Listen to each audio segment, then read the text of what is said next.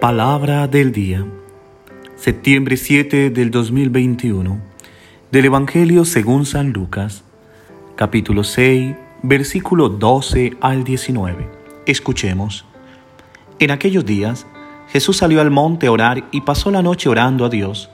Cuando se hizo de día, llamó a sus discípulos, escogió de entre ellos a 12, a los que también nombró apóstoles. Simón, el que puso de nombre Pedro, y Andrés su hermano, Santiago, Juan, Felipe, Bartolomé, Mateo, Tomás, Santiago el de Afeo, Simón llamado el Celote, Judas el de Santiago y Judas Iscariote que fue el traidor.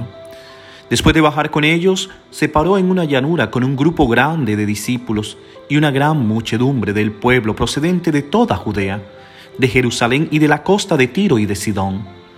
Venían a oírlo y a que los curara de sus enfermedades. Los atormentados por espíritu inmundo quedaban curados, y toda la gente trataba de tocarlo, porque salía de él una fuerza que los curaba a todos. Palabra del Señor. Gloria a ti, Señor Jesús. ¿Qué tal, mis queridos hermanos y hermanas? En el día de hoy, una vez más, acompañándote con la meditación de la palabra. Hemos escuchado el Evangelio del llamado de los que escoge Jesús, los discípulos que Él escoge para vivir la misión. Inicia el Evangelio de hoy diciendo que en aquellos días Jesús subió al monte a orar y pasó toda la noche orando a Dios. Así escogió a sus discípulos, a los 12, a quienes también le dio el nombre de apóstoles. Este Evangelio de hoy nos dice claramente que el currículum vitae o la hoja de vida de los apóstoles fue tamizado a través de la oración durante toda la noche por Jesús. La oración que es la manera que ilumina, que ayuda a dar claridad. Aquí vemos a un Jesús orando antes de escoger al grupo que va a continuar la misión. La oración o el diálogo con el Padre Dios ha sido lo que ha movido a Jesús ahora a escoger a un equipo muy diverso, diversos personajes, diversas sensibilidades, diversas mentalidades, porque no todos eran iguales. Tenían enfoques distintos, formas de vida muy diferentes, hasta profesiones muy diferentes.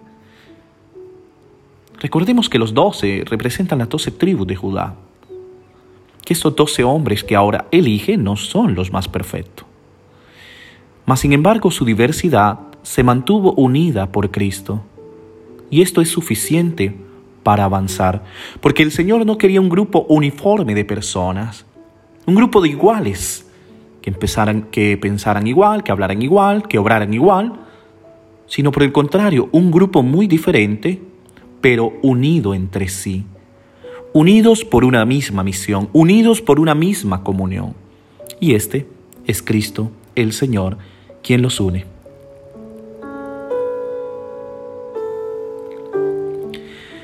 Pienso que la única cláusula de este llamado será la libertad de todos. Es decir, aunque fueran elegidos, los apóstoles también eran libres de hacer lo contrario, pensar lo contrario, elegir lo contrario. La prueba de esta libertad se llama Judas, por eso lo menciona en el Evangelio. Su currículo también fue examinado esa noche y el Señor no se equivocó al elegirlo. No. Pero aunque fue elegido, Judas permaneció infinitamente libre para salir de esta compañía. Su traición es una prueba de que Dios provoca pero nunca obliga a nadie, incluso cuando sería correcto hacerlo. Recordemos que aquí el Señor llama a todos. Y todos, sin excepción alguna, son pecadores. Judas no fue el más pecador. No sé quién sería el más pecador de todos, ni tú ni yo lo sabremos. Pero Judas, el pobre, es el que se cerró al amor de Dios, y por eso se convirtió en un traidor. Pero si nos damos cuenta, todos huyeron en el difícil momento de la pasión y dejaron solo a Jesús. Todos son pecadores, pero aún así, a pesar del pecado, el Señor los llamó y los eligió para que estuvieran con Él, para que juntos llevaran la misión, porque el Señor no escatima a ninguno, no los excluye, nos llama. Y recuerda que tú y yo también hemos sido llamados a pesar de nuestro pecado. Pero está la opción de la libertad de poder amar o de no amar.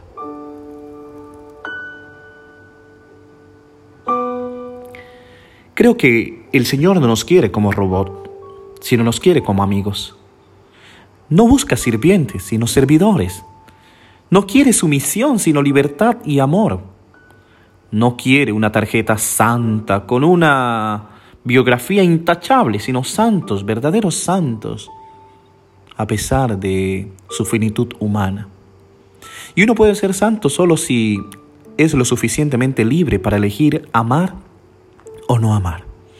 Esto es lo que es la propia santidad. El tema de la libertad es lo más difícil de aceptar.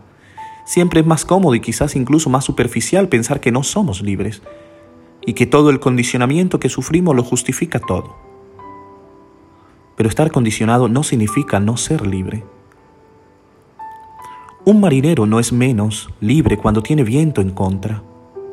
Quizás lo ponga más difícil, pero navegar es aprovechar los vientos para llevarnos a donde decimos y no a donde dicen. Pienso que el libre no es aquel que no tiene condicionamientos, sino aquel que recuerda ser libre a pesar de ellos.